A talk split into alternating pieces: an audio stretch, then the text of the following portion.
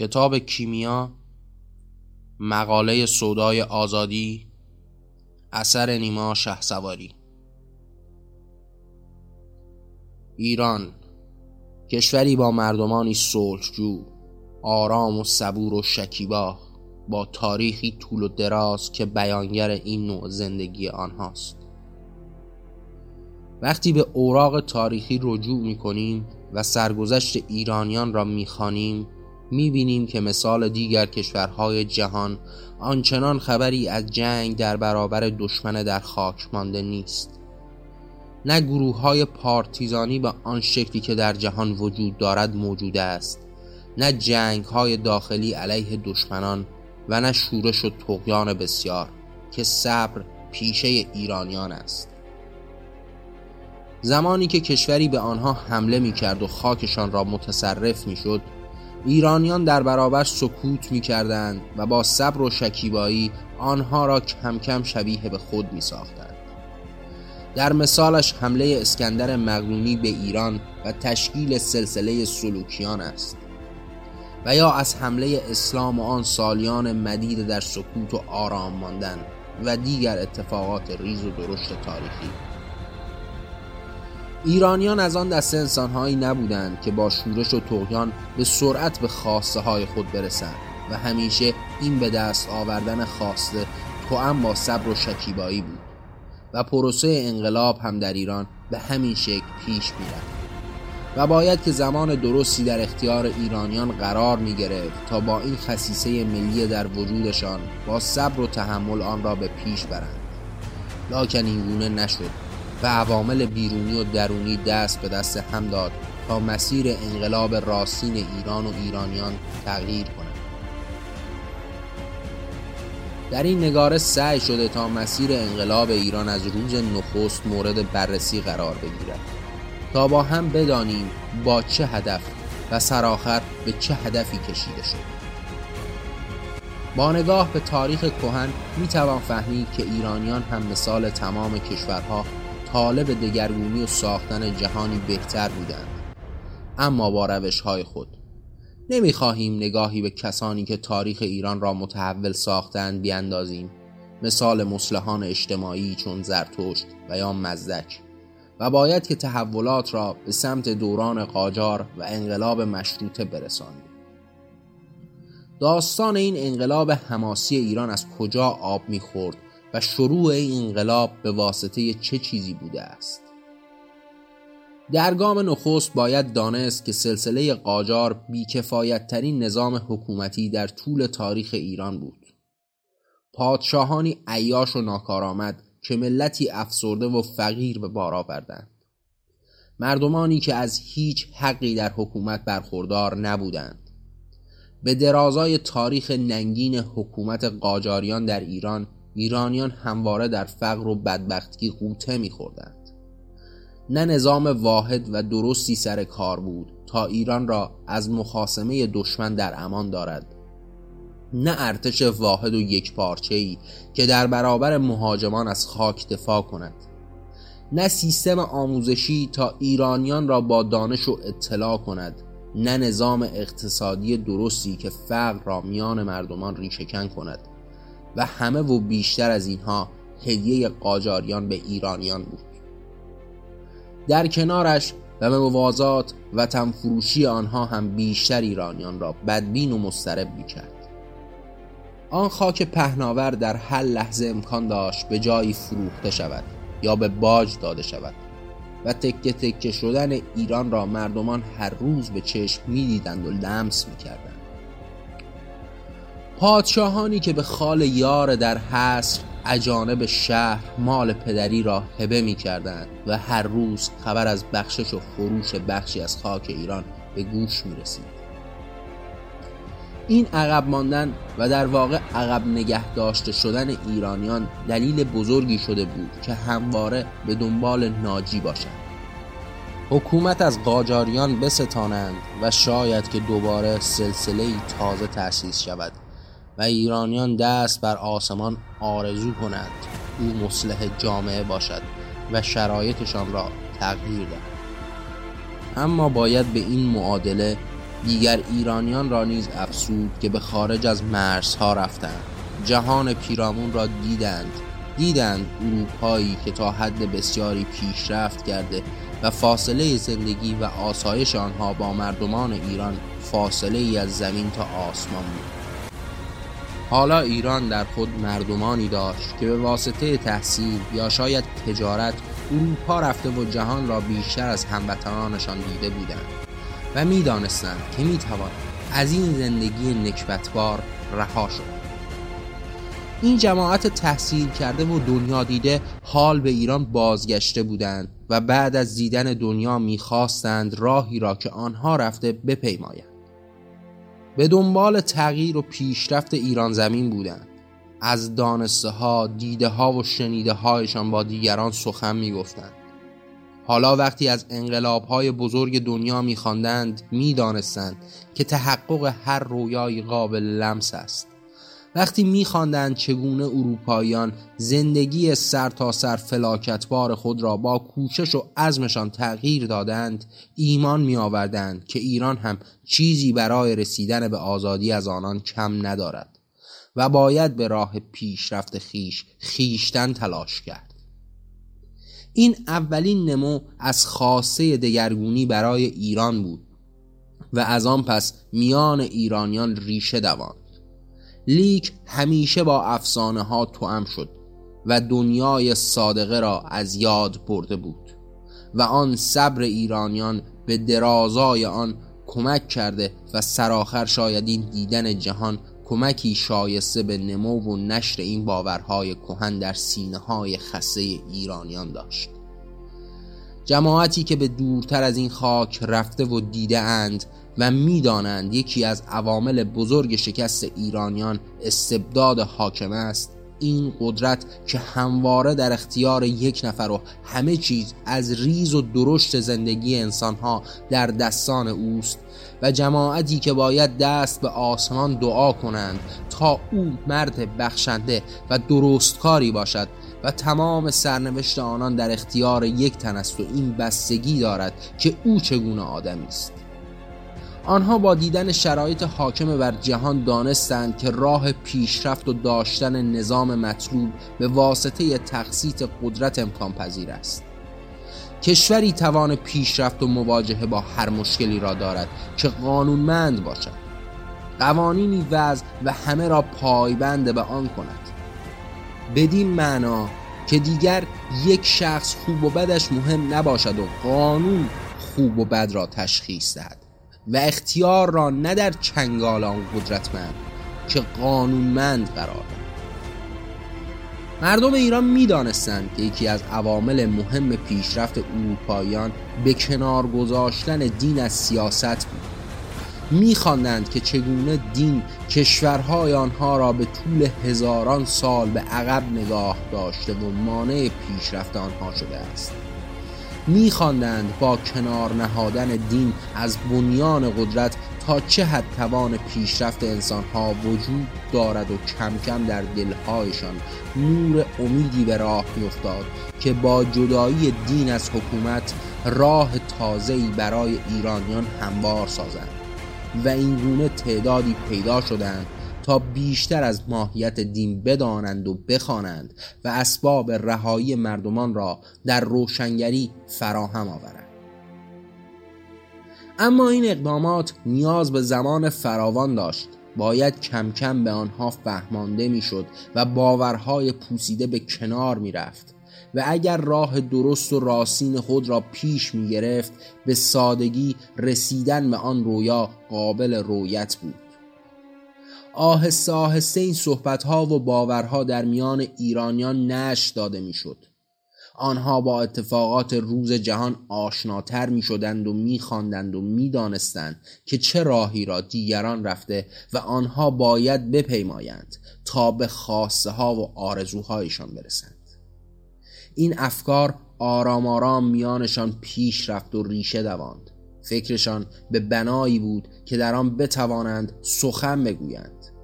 مجلسی فراهم آورند که دیگر نه یک قدرت مطلقه که جمعی از میان همین ایرانیان که به واسطه آرای مردمی نماینده آنها شده بودند بتوانند آزادانه فریاد بزنند و دادخواهی کنند. قانون وضع کنند و بر رفتار شاه نظارت داشته باشند. به این آرمان بزرگ دیگر سر و پا شور بودند. به میدان می آمدند فریاد می زدند و طلبشان آزادی و تخصیص قدرت بود. بر کناری این استبداد دیرین و پرزور که به طول هزاران سال خون ایرانیان را به شیشه کرده بود مردمی که درد آزادی داشتند درد زندگی بهتر تمام جانشان را درگیر هدفی کرده بود تا برای رسیدن به حق تلاش کنند و آن را باز پس گیرند. برای این آمال بزرگ از پای ننشستند و فریاد زدند. جام بر کف به میدان آمدند و برای احقاقش از همه چیزشان گذشتند. این مسیری بود رو به آزادی نهایی که هر روز پویاتر و زیباتر ادامه راه می‌داد و هر روز در طلب آرزویی تازه سر برمی آورد و این گونه راه را با مسیری هموار طی کرد سرانجام این خواستنها و فریاد زدنها این شد که ایرانیان آن قدرت بدکاره را به کناری بزنند و مجلسی برای خود تأسیس کنند. مجلس شورای ملی که متشکل از نمایندگان مردمی برای احقاق حقوقشان باشند و این گونه انقلاب مشروطه در ایران شکل گرفت و حکومت برای حاکمان جلاد شرطی شد. یک اتفاق مردمی با هدفی از آن مردم برای پیشبرد زندگی مردم و این گونه نخستین آجر بر پیکره بنای آزادی در ایران گذاشته شد. مجلسی از میان مردم با نمایندگانی دلسوز برای پیشبرد اهداف ایرانیان مجلس اولی که می‌توان به جرأت آن را نشانه ای از آزادی و آزاداندیشی ایرانیان دانست. وقتی نماینده ای به میان می‌رفت ارزش جایگاهش ارزش کرسیش را می‌دانست و می‌دانست برای روی این تخت نشستن او چه خونهایی از جوانان این مرز و بوم به زمین ریخت و خودش را مسئول به جانهای آنان میپنداشت تا حق را از جلادان بگیرد. حق مظلومان از ظالمان بستاند قانون وضع کند جامعه را نجات دهد و نمایندگانی که همه جانشان برای این هدف والا در گرو بود. اولین و آخرین مجلس به حق ایرانیان شکل گرفت. نمایندگانی راستین که حرف می‌زدند فریاد میکشیدند فکر می‌کردند و بر کار شاه نظارت شرط کرده بودند. این حکومت مشروط به آرای مردمی و فکر آنها بود. به واقع این مجلس تنها دوره بیالایش و راستین مجلس به طول تاریخ ایران زمین بود و تنها زمانی که ایرانیان با شجاعت میان مجلس فریاد زدند و حق طلب کردند و در این فریادها و نظارتها هیچگاه به مزاق ظالمان و جلادان خوش نیامد و نخواهد آمد. باز هم لکه ننگین دیگری از قاجاریان با نام خود بر صفحه تاریخ این سرزمین به جای ماند و دست در دست اجانب مجلسی که با خون مردمان بنا شده بود آجرهایش تن زخمی و جنازه های آزادگان بود را به توپ بستند. باز هم پاسخ فریاد آزادی خون بود و آتش. پاسخ تمام خواسته های بر حق ایرانیان دندان بود و دیوانه ای که تاج را به خون و در خطر دیده و در راهش خون میریزد و می‌کشد. اما باز هم روح آزادگی در ایران از بین نرفت. سنگرهای بیدفاع تغییر کرد. به جای دورتر رفت. باز هم فریادها همان بود. دفاع از همان راه بود. حال چه با شاه ددمنش قاجاری یا با هر اجنبی که تیغ بر ایران کشیده باشد. اینجا نقطه عطف تلاش ایرانیان است آنجایی که دفاع میان مردم تبریز می‌روید. مدافعان سر تا سر این خاک را گرفتند و به سلاح غیرتشان به میدان آمدند. چقدر زیباست. آنجایی که کسی حتی سواد خواندن و نوشتن نداشته باشد. نداند هیچ. از جهان نداند که دیوها او را بر چنگال و اسارت ندانستن نگاه داشتند. لیکن او به قلب و در جانش صدایی داشته. نیازی به خواندن و نوشتن ندارد. نمی‌خواهد لغت را هجی کند. نیازی ندارد. این لغت به طول تاریخ و در تار و پودش تنیده شده است. هماره آن را لمس کرده و می‌داند. می‌داند برای چه صدایی چه ارزش پاک و والایی می جنگد همه جانش را به کف دست گرفته نمی‌گذارد دست اجنبی و پادشاه به این ارزش والا برسد و این گوهر جاودان را به سینه و در قلب به زبان می آورد فریاد می‌زند. آزادی. چند هزاری از ایرانیان دور هم جمع آمدند و تا آخرین قطره خون جنگیدند و از حق و آزادیشان دفاع کردند و اینگونه حماسه تبریز شکل گرفت و آن دفاع بزرگ در برابر زشتی به سرانجام نشست و ایرانیان در این جنگ نابرابر پیروز شدند.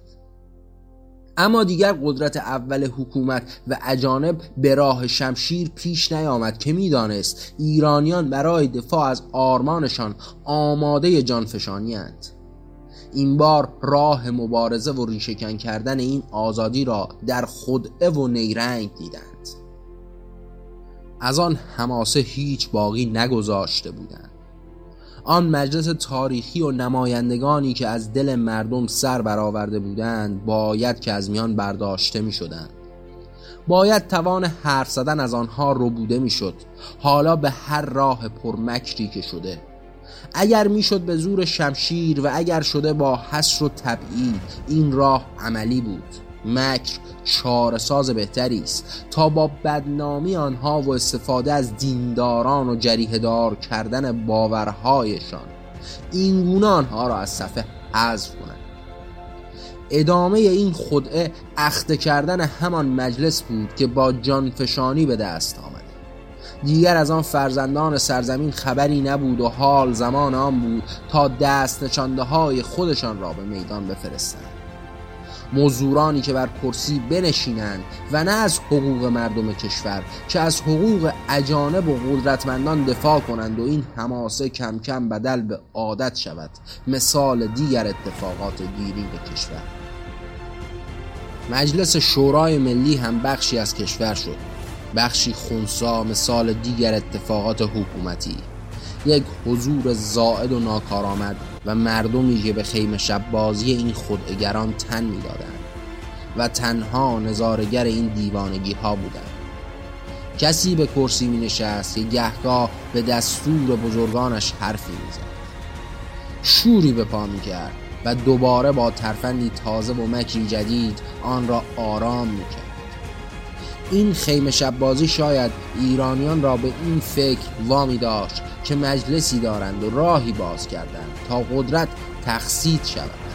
اما به واقع تنها تماشاگر داستانی بودند که چندی پیش به دست قدرتمندان نوشته و حال در حال بازبینی است این خونسا شدن و اخته کردن مردم با اتفاقات روز دنیا در حال پیشرفت بود. باز هم زورگویی و تحمیل به ایران سرنوشت تازه ای داد که نه از مردم و به خواستانها که به قاست قدرت پرستان و اجانب بود و سلسله تازه را در ایران پایگذاری کرد و اینگونه دفتر جدیدی در برابر ایرانیان باز شد تا روزگار آنان را به پیش برد و فرجام سختی در برابر رویشان باز باشد. رضاخانی که شاید به دلش درد ایران داشت. به سر سودای بزرگی و پیشرفت ایران را میپروراند و می‌خواست ایران را به بالاترین درجات در تاریخ خود برساند. شاید که می‌خواست شکوه گذشته را به مردم ایران بازگرداند و همه فکر و ایمان و دغدغش ایران بود. اما فقط اینها برای رسیدن به هدف کافی نیست. باید که راه را شناخت و از راه درست به این اهداف والا رسید. رضاخان می‌دانست که باید برای پیشرفت ایران اسلام را کمرنگ کند و اسلام از حکومت کنار زده شود.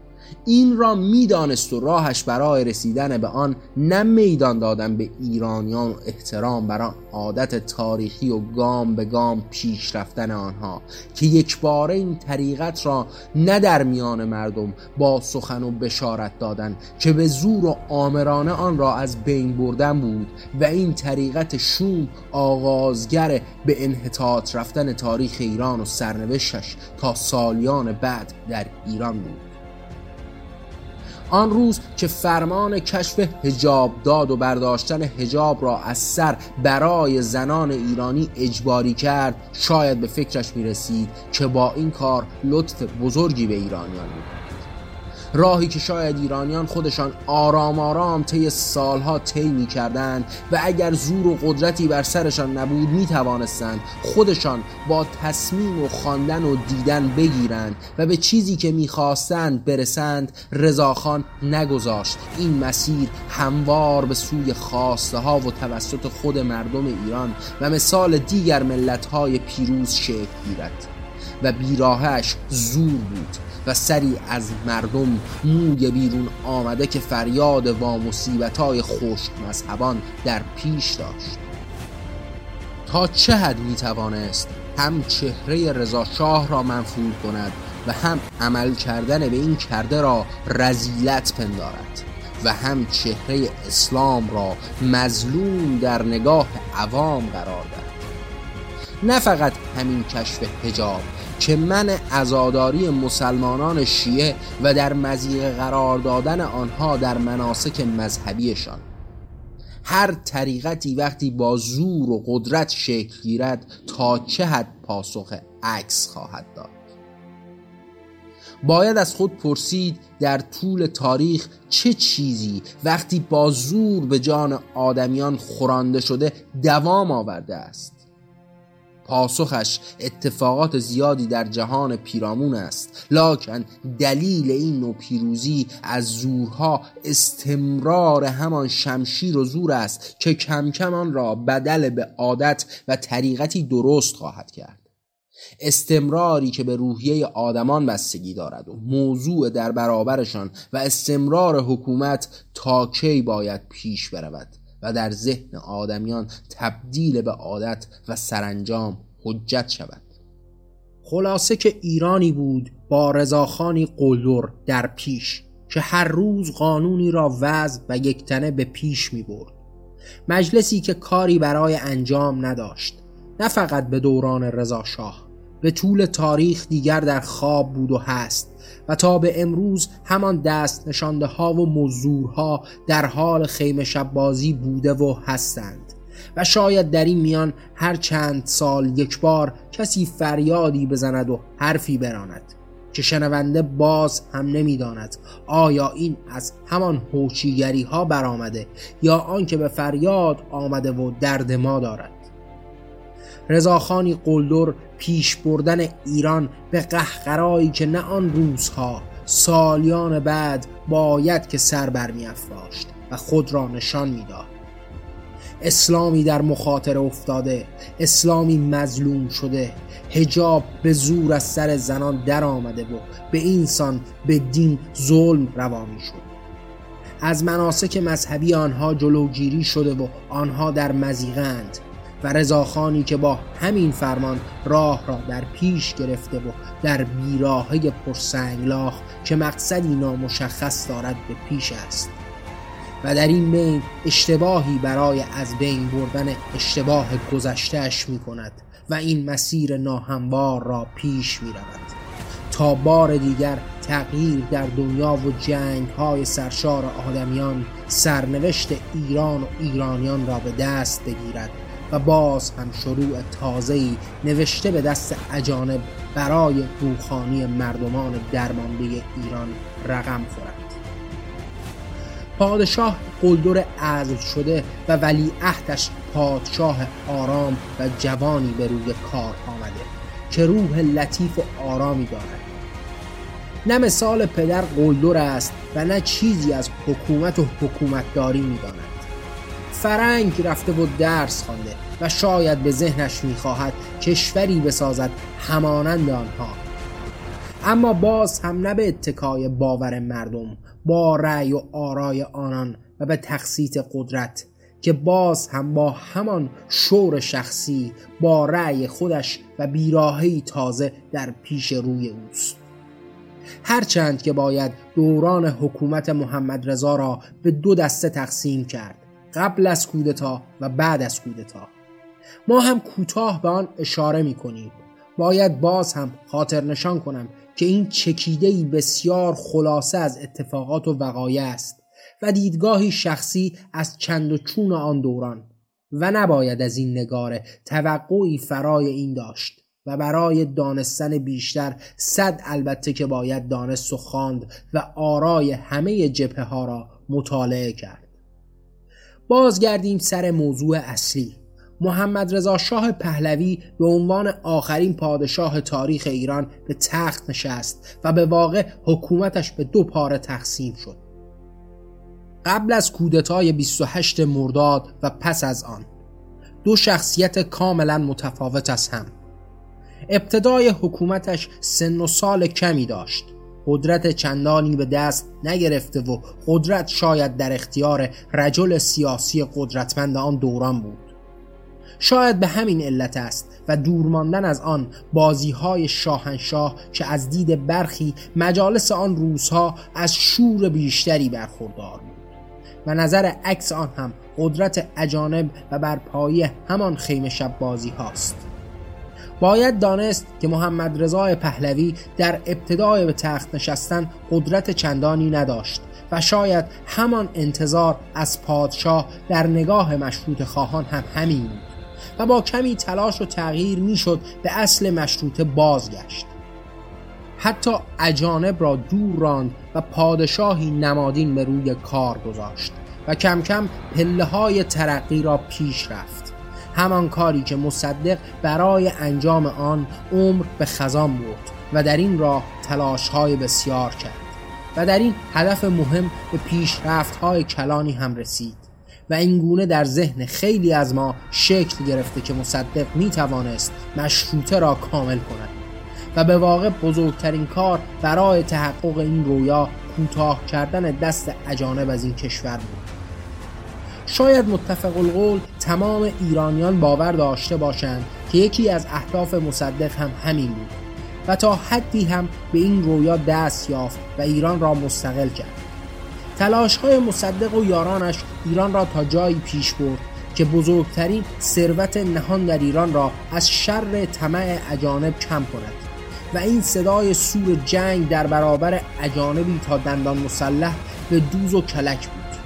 اجانبی که دست در دست هم برای بازپسگیری منافع خودشان پیش می روند و از هیچ کرده ای فروگذار نیستند و دیدن این روزها فریادهای آزادی خواهان برای به پا کردن حکومتی ملی و سرنگونی شاهنشاهی شاید شاه را آنقدر جریهدار کرد که با بازگشتش و پیروزی خدعه اجنبان و کودتای ننگین آنها کمر به اعدام و کشتن آزادگان کند. مصدق به حصر خانگی درآید و شاه دور دوم حکومت خود را آغاز کند. دور دومی که می‌خواست مثال پدر باشد. قدرتمند و مستبد و زورگو و ایران را به پیروزی برساند. که چه بسا اینها همان بیراه های دیروز است اما متفاوتتر و از بین بردن ریسمان های بسته به دیروز ما.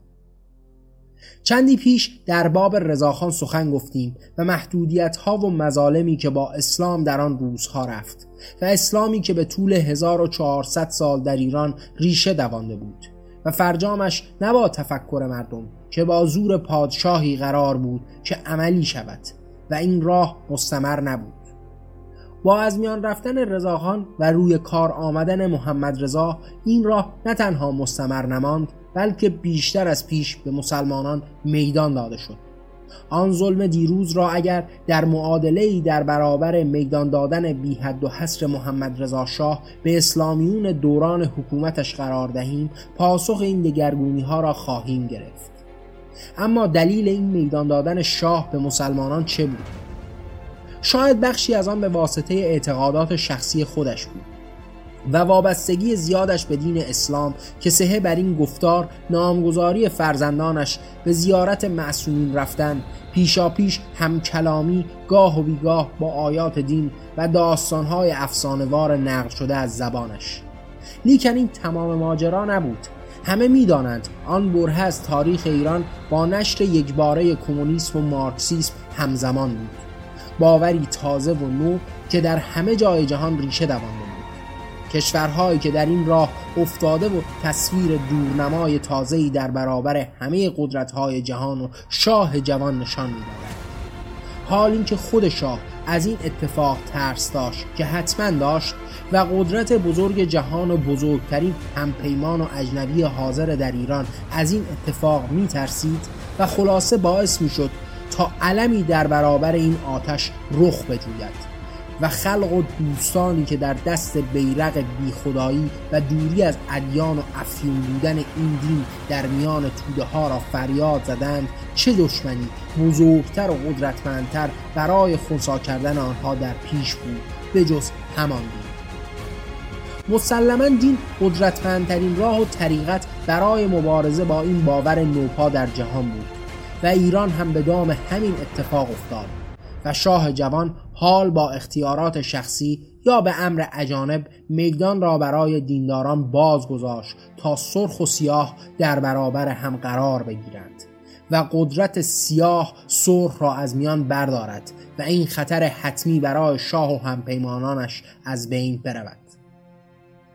آن دیرین زمان و رضاخان و در برابر این شرایط حاضر و میدان عظیمی که در برابر مسلمانان بود آن دین در پس مانده و مورد ظلم قرار گرفته که خواه و ناخواه هم به طول تاریخ در دل ایرانیان ریشه دوانده و قدرت گرفته و حال به میدان آمده و آیتی می‌خواهد تا سوار بر این موج خروشان به ساحلی ام دست یابد. این گونه شد و تمام اینها دست به دست هم داد تا ملتی که سالیانی دراز پیشتر هدفی برای جدایی دین از حکومت داشت هدفشان آزادی و رسیدن به آن آرمان والا بود حال یک صدا فریاد می‌زدند. آزادی را به اسلام بدل کرده و تخصیت قدرت هم نمی‌خواستند. ولایت مطلقه فقیه آرمانشان بود تا دوباره یکی به تخت بنشیند و همان راه هزاران ساله را این بار و دوباره با رنگی از دین خوردشان بده دلیل این رنگ عوض کردن چند ساله ایرانیان چه بود؟ که برای مشروطه فریادشان آزادی و در و هفت به صدای اسلام جان بر کف گرفته بودند. آیا بجز رفتارهای رضاخان بود؟ اسلامی مظلوم که به دوران محمد رضا بال و پر گرفت. فریاد زد و این فریاد می توانست ملت نیازمند به ایمان را بیدار کند متحد کند زیر یه بیرق بیاورد. برای هدفی واحد شاید همه چیز از خاطرشان رفته بود. پس رفت و ظلم های اسلام جایش را به چهره معصوم و مظلوم آیات دینی داده بود که به جوخه های دار سپرده شده بود. حال اسلام مظلوم سر برافراشته تا خروش کند فریاد بزند حق از ظالمان بستاند و جماعت تشنه بر تغییر که آرمانشان به طول سالیان تغییر کرد و رنگ باد. آزادی اسلام شد و دوباره به چاهی افتادند که شاید اگر خودشان از خود میپرسیدند اینقدر در این خیمه شب بازی خوب نقش بازی کرده که دیگر نمی‌دانستند چه می‌خواهند و چه به سرشان آمده شاید اگر یکی در تمام این دوران زندگی کرده باشد نتواند بگوید آن شعارهای آزادی خواهانه چگونه به طول چندین سال رنگ باد فریادهای ایران آزاد به جمهوری اسلامی بدل شد. چگونه یاد روزهای رضاخان میافتاد شاید کشف هجاب را به یاد میآورد. نیک خاطرش نبود که چگونه چندی پیش مردمی می‌خواستند چادر از سر بردارند و فردایی دورتر به زور توسری و روسری به سرشان نشاندند. شاید هم چادر چادر بود یا کلاه چه کلاه گشادی به طول این همه سال بر سرشان آمد. و امروز این کلاه تا روی چشمانشان را گرفته و باز دوز این مک پرستان را می‌خورند که چهره تازه با عبای خوش رنگتر و ریشهایی رنگ شده به خوردشان دهند. و شاید هم به همین زودی این کلاه گشاد را به کنار زنند و بلند و یک صدا همه در کنار هم فریاد زنند به راه آزادی. آزادی حقین که این بار آن را کاملا می‌شناسند حتی بیشتر از خیشتن.